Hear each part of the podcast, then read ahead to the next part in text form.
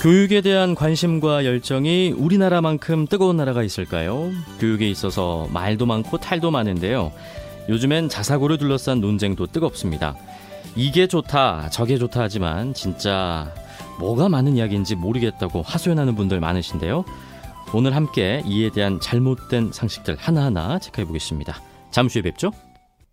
네, 사교육 걱정 없는 세상 구본창 정책국장 나오셨습니다. 안녕하세요. 네, 안녕하세요. 반갑습니다. 네, 반갑습니다. 자, 실례지만 국장님도 슬라이 자녀가 있으시죠? 네, 초등학생 딸아이가 지금 있습니다. 사교육 한 번도 진짜 안 시키셨습니까? 일단 사교육을 다 시키지 않는 것은 아니고 네. 뭐 발레나 뭐 피아노나 음. 합기도나 이런 예체능과 관련된 어, 그런 학원들 정도 보내고 있습니다. 아이가 예를 들어서 아빠 나도 어, 영어학원 다니고 싶어요 하면은 어떻게 하실 겁니까? 이 영어학원에 다닌다라는 것이 네. 어, 어떤 행위를 가속 계속 해야 되는 건지 이런 네. 부분들을 좀 어, 제가 사실 사교육 걱정 세상이라든 시민단체에서 활동하기 전에 네. 예, 사교육기관에서 강사로 또 어학원에서도 입시전략팀장으로 일했기 때문에 아 그러셨습니까? 학원에 가면 어떤 일이 벌어질까라는 것을 미리 좀 알려주고 싶습니다. 아 그래요? 근데 네. 아이가 뭐 통하지가 않을 것 같은데 그런 이야기는. 근데 대체로 네. 저희 딸아이도 이렇게 외국인을 만나면 이야기를 하고 싶다고 해가지고 음. 어, 영어를 좀 배우면 되, 안, 되, 안 되겠냐고 하는데 네네. 영어 학원에 가면 단어도 외워야 되고 하루에 똑같은 TV를 반복적으로 보고 싶어 하듯이 학원에 가면 영어 공부를 하루에 한 30분 이상씩은 매일 똑같이 반복해야 된다라고 이야기를 했더니 저희 딸아이가 그러면 재미가 없겠네 하고 안 가겠다고 그러더라고요. 알겠습니다. 그렇게 말씀하시면 저도 안 갈 것 같습니다. 자, 어쨌든 오늘 이 사교육 얘기를 위해서 확실히 좀 체크하고 네, 넘어가고 싶었습니다. 최근 사교육 걱정 없는 세상에서 아, 저한테도 방금 주셨는데 안심해요 육아라는 이 소책자를 발간을 했죠. 네네. 우리가 갖고 있는 잘못된 교육 육아 아, 상식을 조금 바로잡은 그런 소책자입니다. 하나하나 살펴보죠, 먼저. 네네. 첫 번째 체크해 볼 게 영유아에 대한 조기교육입니다. 네네. 어, 영유아의 그 뇌가 사람의 뇌가 그 80%가 영유아 시기에 완성이 된다고 하는데 그래서 우리가 영어 유치원 보내고 어딘가 막 보내려고 하는 거 아닙니까? 네네네. 이게 맞는 얘기입니까? 일단 이제 최근 뇌과학자들의 트렌드 최근 네. 뇌과학자들이 주장하는 것에 보면 3세 인간의 뇌가 완성된다라는 인간의 뇌가 3세의 모든 것이 결정된다는 가설은 네. 낡은 가설이라고 주장을 합니다. 아, 오히려 아, 음. 인간의 뇌가 네. 40대에서 60대 초반에 가장 똑똑해진다고 하거든요. 네. 그래서 또 소아신경과 전문의들도 어, 지속적으로 말하는데 유아기는 어, 전두엽이 발달하는 시기인데 이때 네.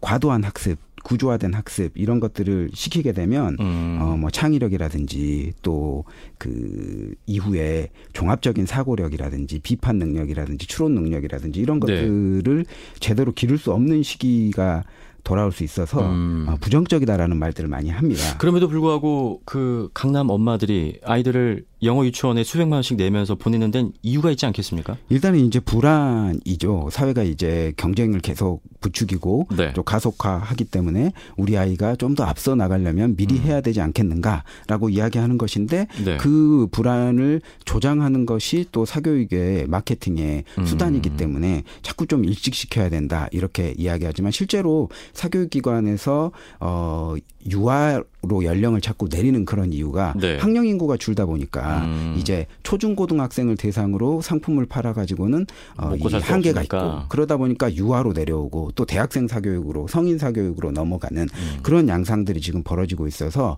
우리 아이에게 꼭 필요한 것인지 필요하지 않는 음. 것인지를 정확하게 좀 판단하고 어, 분별할 필요가 있는 그런 상황입니다. 만약에 그럼 우리 아이가 습득력이 좀 괜찮다 그러면 조기 교육 시켜도 괜찮은 거 아닙니까? 그, 그렇더라도 각각 그 아이의 연령에 맞게 네. 어 국가교육 과정이 진행되고 있고 또 음. 연령에 맞게 배워야 될 것이 있고 또 네. 연령별로 어 아이의 신체 정서 발달 과정에 맞게 배워야 할 것이 있는데 음. 그런 시기들을 너무 빨리 지나쳐 버린다라면 네. 아이가 그 당시에 만들어져야 할 개념과 원리를 모르고 넘어가 버리는 음. 상황이 되는 거죠. 예를 들면 덧셈이 무엇을 의미하는가, 또 뺄셈이 무엇을 의미하는가, 나눗셈이 무엇을 의미하는가 이런 것을 알고 넘어가야 되는데 대부분 사교육은 네. 문제풀이 중심으로 이렇게 팍팍팍 음. 예를 들어서 일, 한 자릿수 덧셈을 뭐 100개 한번 쭉 하고 이걸 뭐 몇 분 안에 풀으라 그러고 이런 방식으로 하기 때문에 네. 생각할 시간들을 아이들에게 주지 아. 않는 거죠. 그래서 왜 일 더하기 일이 이가 되는가 이러한 과정들을 전혀 생각하지 않고 기계적으로 넘어가 버리기 음. 때문에 그런 부분에서 오히려 아이들의 사고력을 제한한다라는 아. 어, 말씀들을 요즘 전문가들께서 많이 하십니다. 어찌 보면 또 학습할 기회를 부모가 어, 어떤 외부의 기준으로 박탈하는 걸 수도 있지 않습니까? 그런데 대부분 지금 결과로도 나오고 있는 것이 네. 어 뭐 강남에서 어 유아 영어 유치원이 하나 생기면 소아청소년 정신과가 하나 생긴다라는 말이 네. 나오고 있을 정도로 그런 부정적 피드백들이 많이 나오고 있습니다. 예컨대 음. 어 유아 대상 영어 학원 소위 말하는 영어 유치원이죠. 영어 유치원에서 외국인이 hi 하고 이렇게 하이파이브를 해야지 어그 입장을 시켜 주는데 네. 낯선 또 큰 백인 남자가 하이하고 하이파이브를 하자니까 네. 아이가 놀라서 아. 어그 입장하지 못하고 계속 말하지 못하고 움찔거리다가 음. 에, 그 신뢰를 하고 집에 돌아오는 그런 사례들도 네. 있고 또 다큐에서도 나오고 있지만 또 언어 장애로 또 행동 장애로 나타나는 그런 부분들도 있기 음. 때문에 이 무분별한 어 조기 교육, 조기 학습 이런 부분들이 네. 오히려 부정적이다. 그래서 저희 단체가 소아청소년 정신과 전문의 들에게 네. 설문을 했는데 이 시기에 학습이 긍정적이냐 부정적이라고 물어봤더니 83%가 부정적이라고 답하는 그런 상황이니까 음. 이런 부분들에 대해서는 어, 좀 놓치지 않아야 될 부분이다. 그럼 3세에서 5세 영유아 경우에는 뭐 어떤 것들을 시키는 게 가장 바람직한 겁니까? 기본적으로는 놀이 환경을 네. 노출해 주는 것인데 이때 진행되는 놀이도 어떤 어른이 놀이는 A부터 G까지 어떤 시스템화되어 있는 것을 만들어 놓고 이것을 하라고 하는 음. 것이 아니라 아이가 그냥 자연스럽게 놀이할 수 있도록 네. 어, 이렇게 환경을 자유롭게 만들어주는 음. 그런 부분들이 필요할 것 같습니다. 근데 아이들에게 그 놀이라는 거는 결국에는 목적성을 띠지 않아야 되고 그렇죠. 비자발적이어야 되는 거잖아요. 네, 맞습니다. 그런데 어쨌든 그 어른들이 구조화한 그런 체계 안에 들어가면 그것도 놀이로서의 의미를 잃는 건 아닙니까? 그래서 그런 것보다는 네. 아이가 자연스럽게 놀이공간 안에 있으면 음. 스스로 창의적으로 놀이를 만들어냅니다. 네. 그래서 예컨대 스스로 역할극도 해보고 음. 때로는 동물이 되기도 하고 또는 때로는 사물이 되기도 하고 그런 걸 말로 표현하기도 하고 굉장히 네. 다양하게 노는 것들을 보게 되어지거든요. 음. 그래서 그런 방식으로 좀 놀이를 형성하는 것이 어, 바람직하겠다라고 말씀드립니다. 그러니까 어른의 흐름이 아니라 아이의 흐름에 맡겨서 내가 좀 쫓아가는 그런 네네. 방식으로 네네, 맞습니다. 놀이가 이루어진다. 네. 그런데 자칫 잘못 하면 어른들께서 이것 하면 예 그거 하지 마 이렇게 음. 방어하고 네네. 이런 부분들은 좀 맞지 않겠다라는 거죠.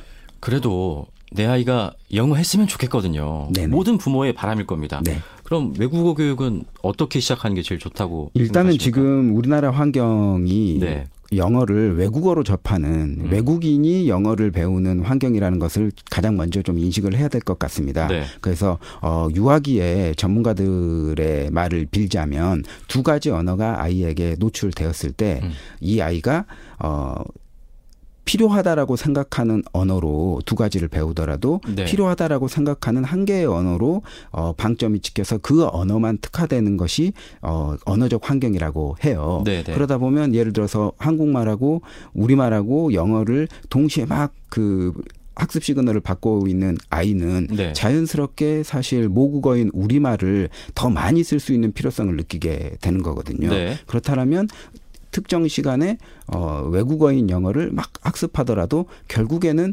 이 영어는 외국어이고 모국어로 영어를 이 해석해내는 과정으로 음. 막 배우게 될 텐데 네. 그런 경우가 된다라면 어 소위 우리가 어 외국에 가서 바이링걸이 되는 음. 그런 상황과는 다른 환경이 연출된다라는 거죠. 음. 그래서 우리나라에서 특히 어 유아 시기에 영어를 네. 잘 배우려면 부모도 영어를 쓰고 또 상당 하루에 상당 시간 이상을 영어로만 대화하고 이런 음. 환경이 그래서 모국어인 우리말과 네. 영어가 같은 비중으로 사용해야 된다라는 필요성을 느낄 정도 정도로 환경을 조성해야지 효과가 있다라는 것이 전문가들의 아, 말입니다. 그럼 영어 유치원에서 끝나는 게 아니고 집에 와서도 부모가 영어로도 대화도 하고 우리말로도 대화를 하고 그러니까 마치 우리나라 사람이 미국으로 이렇게 이민 가서 놓이는 그런 환경처럼 조성을 해줘야 된다. 뭐 그렇죠. 이런 느낌이네요. 그런데 이제 사실 그 우리나라 환경에서 그런 환경을 만들어서 아이에게 영어를 음. 노출시키는 것이라는 것은 굉장히 네. 어렵고 또 막대한 비용이 어, 되더라도 들 수 있는 그런 상황이기 때문에 음.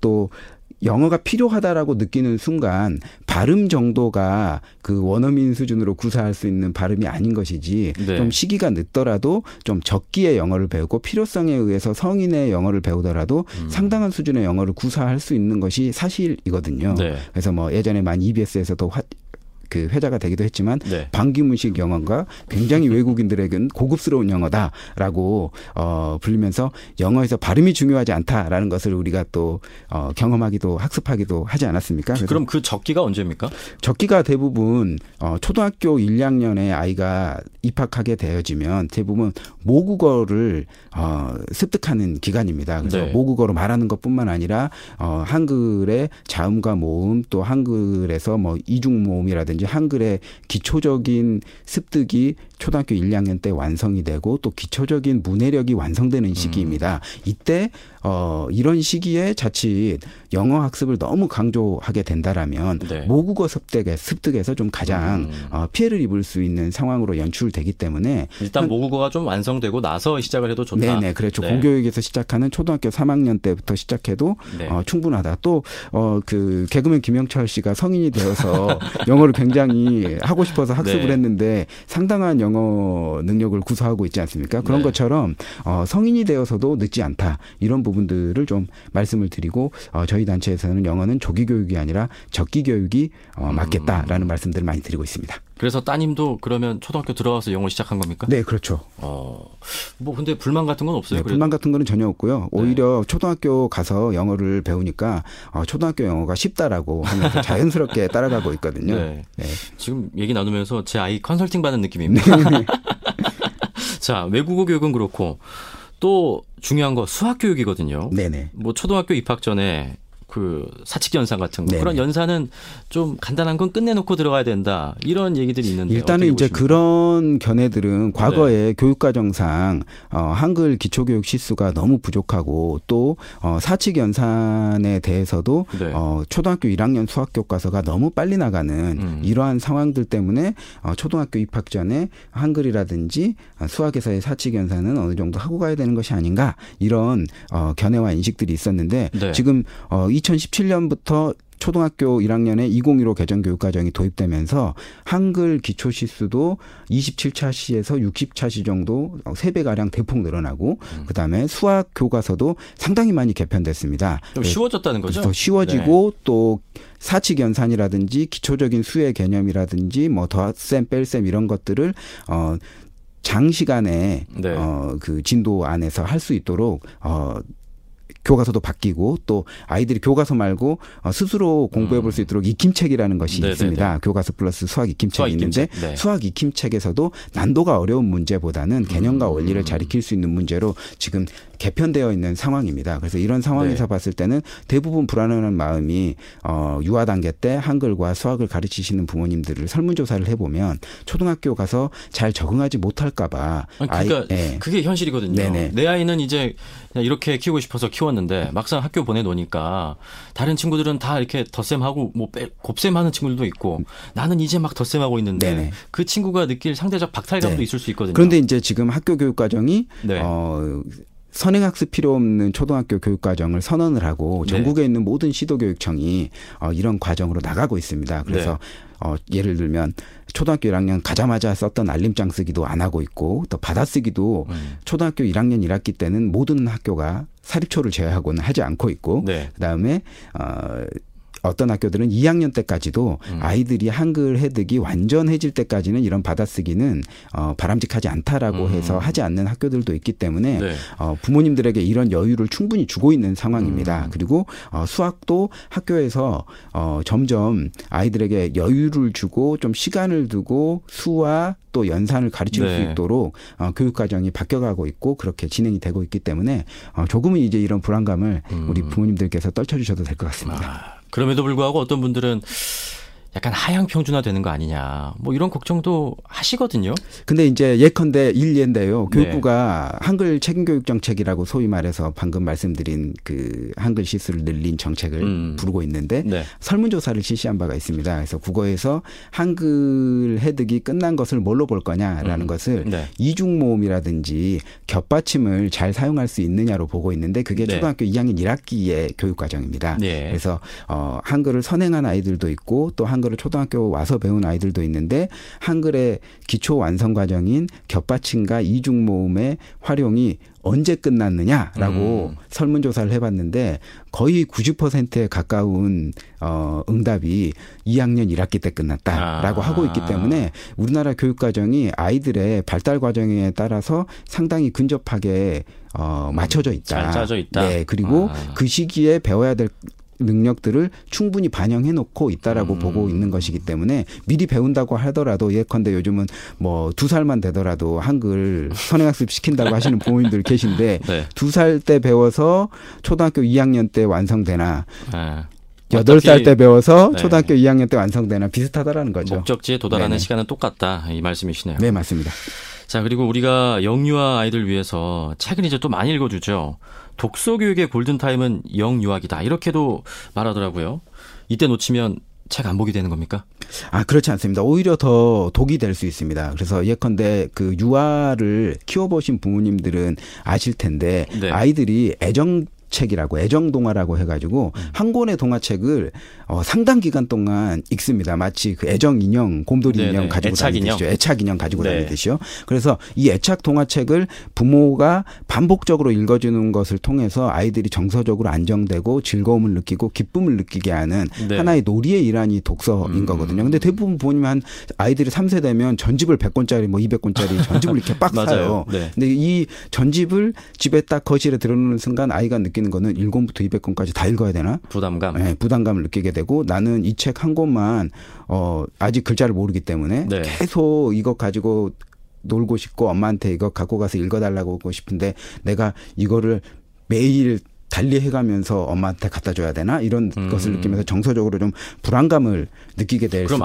있어요. 같은 책을 100일 동안 계속 이 책만 읽어달라고 하면은 계속 읽어주는 게 아, 바람직하다는 아, 말씀이시죠. 그리고 이제 또 어, 아이들이 이제 문자를 모르기 때문에 네. 사실 네. 책이 자꾸 바뀌더라도 그것이 어떤 책의 내용을 다르게 알아가거나 그러지 않습니다. 그러니까 음. 놀이로 반응을 하는 거거든요. 저도 사실 저희 딸에게 한 7개월에서 8개월 동안 어 그 종교 동화인데 네. 그래서 그 방주 나와 있는 동화 있지 않습니까? 네네네. 네, 네. 그래서 노아의 방주가 나와 있는 네. 동화책을 거의 1년 가까이 매일 밤 똑같은 책을 읽어 준 적이 있는데 고행이네요. 그 책을 계속 가져와요. 근데 이제 아이가 한 7살쯤 돼서 네. 어 아빠가 자꾸 건너뛴다라는 사실을 알기 시작하면서 굉장히 괴로워지더라고요.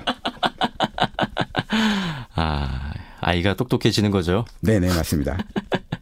책이 무조건 집에 많다고 해서 그러니까 좋은 건 아니네요, 결국에. 네, 맞습니다. 오히려 그 독서학에서는 네. 어, 사실 이제 독서를 통해서 어른들이 생각하는 것은 아이가 어떤 내용 지식을 습득하거나 또 책에 나와 있는 내용을 가지고 추론하거나 어떤 그 사고 체계를 만들어가거나 비판할 수 있는 능력을 맞아요. 갖추거나 이런 것을 원하시는데 네. 이런 능력은 사실 10대 중후반에부터 음. 길러질 수 있는 능력이라고 독서학에서 이야기를 해요. 그래서 네. 전문가들도 어 실제로 학부모님들께서 독서를 통해서 아이가 길렀으면 하는 능력은 10대 중후반에서 음. 돼서야 기를 네. 수 있는 능력이고 유아기에는 충분히 책을 가지고도 놀이를 할 수 있고 네. 아이가 즐거움이나 기쁨을 누릴 수 있고 그래서 집에 책이 몇 권 있더라도 어떤 책을 가지고 놀이를 할 건지에 대한 선택권도 아이에게 음. 충분히 주어라라고 네네. 말씀을 하고 계십니다. 갑자기 제 초등학교 저학년 때 생각이 나는데 읽지도 않은 책을 쌓아놓으면서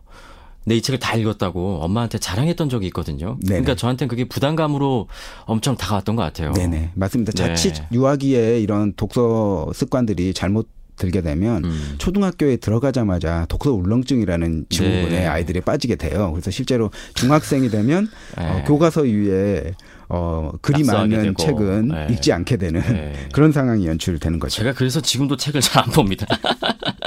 자, 그리고 한 가지 더 요새 핫한 게 그 TV에서 많이 나와요. 뭐 오감놀이 교육이라고 해가지고 오감 발달 도움된다고 해서 뭐 만지게 하고 오감으로 막 느끼게 하는 건데 이건 그래도 도움이 되는 거죠. 그래서 이런 감각들을 좀 자연스럽게 네. 그 자연 공간에서 발달할 수 있도록 네. 해줘야 되는데 이런 부분들을 뭐 이렇게 대부분 어, 오감을 길러주기 위해서 비싼 교재나 교구를 사십니다. 아. 그래서 이런 교재 교구를 통해서 뭐 오감을 길러주기 위한 네. 이런 부분들은 사실상 어, 그 자연에 가서 한번 어, 모래밭에서 논다든지 산에 가서 자연을 과 음. 공감한다든지 이런 효과들에 비해 네. 현저히 떨어질 뿐만 아니라 아. 또 인간의 감각이라는 것이 그 아이의 특성에 따라서 다 다른 감각들이 특화될 수도 있는 거거든요. 그래서 네. 가장 어 그 3세 뇌과학 신화와 함께 어, 학부모님들에게 잘못 알려지는 것이 네. 어 하워드 가드너의 다중지능 이론입니다. 네. 그래서 인간의 여러 가지 아홉 개의 다중지능 중에 이 유아 시기에 골고루 발달을 시켜주면 그 음. 아홉 개의 지능이 동일하게 잘 발달이 될 수 있다라고 해가지고 네. 그런 교구 교재 학습 프로그램들이 유아기에 많이 팔리고 있는데 그래서 이것은 인간의 특성이라는 것이 아이들마다 제각각 특성이 있는 건데 네. 과연 맞을까 하고 음. 그 다중지능 이론을 그 창시자인 어 가드너 박사에게 저희가 이메일을 보냈습니다. 영어로 보냈죠, 당연히. 네. 영어로 이메일을 보내서 한국에서는 당신의 이론이 이런 이런 식으로 적용이 돼서 사교육 음. 상품이 개발이 돼서 엄청 팔리고 있는 그런 상황인데 네. 이거 맞냐라고 뭐라고 물어봤더니 네. 그렇게 사교육 기관에서 한국에서 상품을 팔고 있다라면 그건 당장 멈춰야 된다. 음. 나의 이론은 인간의 그 아홉 가지 영역 중에 다중 지능이 중에 한 가지라든지 두 가지가 특화되어서 음. 발현될 수 있다라는 이론이지 다 유아기에 시킨다라고 해서 다 발달하는 게 아니다라고 음. 분명하게 답을 주셨습니다. 우리의 신화에 불과했던 거네요. 네네 맞습니다. 그래도 좀 그 발달이 좀 빠른 아이들이 있잖아요. 네네. 그런 아이들은 부모 입장에서 내 자식이 영재 아니야?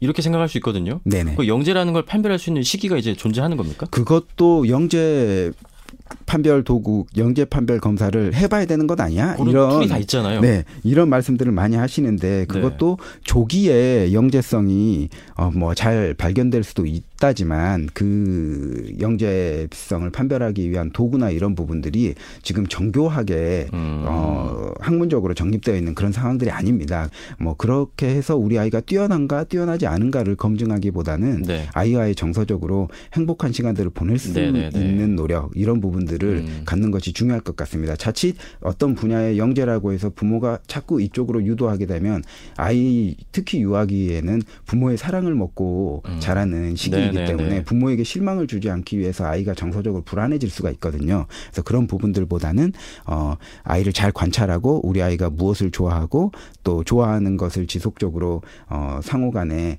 교류하면서 아이와 행복하게 보내는 그런 시간들이 네. 훨씬 중요할 것 같습니다. 손 한번 잡고 밖에 나가서 놀라 는 이 말씀이신 네, 거잖아요. 맞습니다. 예, 뭐 한번 타는 게 네, 훨씬 좋습니다. 어렸을 때 다 저희 흙 퍼먹었는데 흙 한번 퍼먹어봐야 예, 다 알 수 있는데. 자, 아, 사교육 걱정 없는 세상 구본창 정책국장과 함께 잘못된 교육, 육아 정보 바로 잡아보고 있습니다.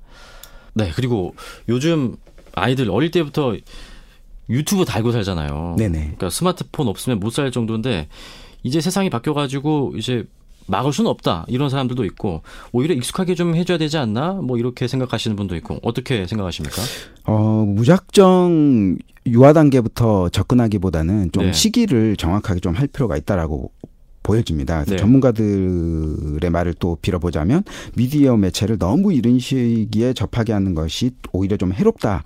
그래서 뇌에 과잉 자극을 그 미디어가 주기 때문에 네. 어, 미디어 외에는 뇌가 어, 반응하지 않게 되어서 음. 오히려 어린 시절에 전두엽 성장이 가장 중요한데 이 전, 전두엽 성장에 문제를 일으킬 수 있다라는 거예요. 네. 그래서 실제로 이제 미국 소아 과학회는 어 18개월에서 24개월 미만의 아동에게는 어, 미디어 사용을 금지할 것을 어, 아. 어, 권고하고 있는 그런 네. 상황입니다. 그래서 이때 사실 그 전두엽이라는 것이 어떤 기능을 하느냐면 어 나중에 이제 그 창의력이라든지 사고력이라든지 또 판단 능력이라든지 감정을 조절하는 네, 네, 네. 능력을 길러주는 기관이거든요. 음. 그래서 자칫 어이 이 전두엽이 발달하는 시기에 미디어를 너무 과잉 음. 노출해서 음. 전두엽 발달에 부정적인 상황들을 네네. 만든다라면 오히려 아이들에게 독이 되겠다라는 아. 그런 말씀입니다. 어쨌든 오늘 이야기를 좀 종합해 보면 결국엔 조기가 아니라 적기가 중요하다 예, 이 말씀을 계속 해 주셨습니다. 네네 맞습니다. 오늘 말씀은 여기까지 듣겠습니다. 네, 감사합니다. 네, 지금까지 사교육 걱정 없는 세상 구본창 정책국장과 함께 이야기 나눴습니다. 이봉규의 주말 뉴스쇼 2부 순서는 여기까지고요. 잠시 후 3부 팩트체크 준비되어 있습니다.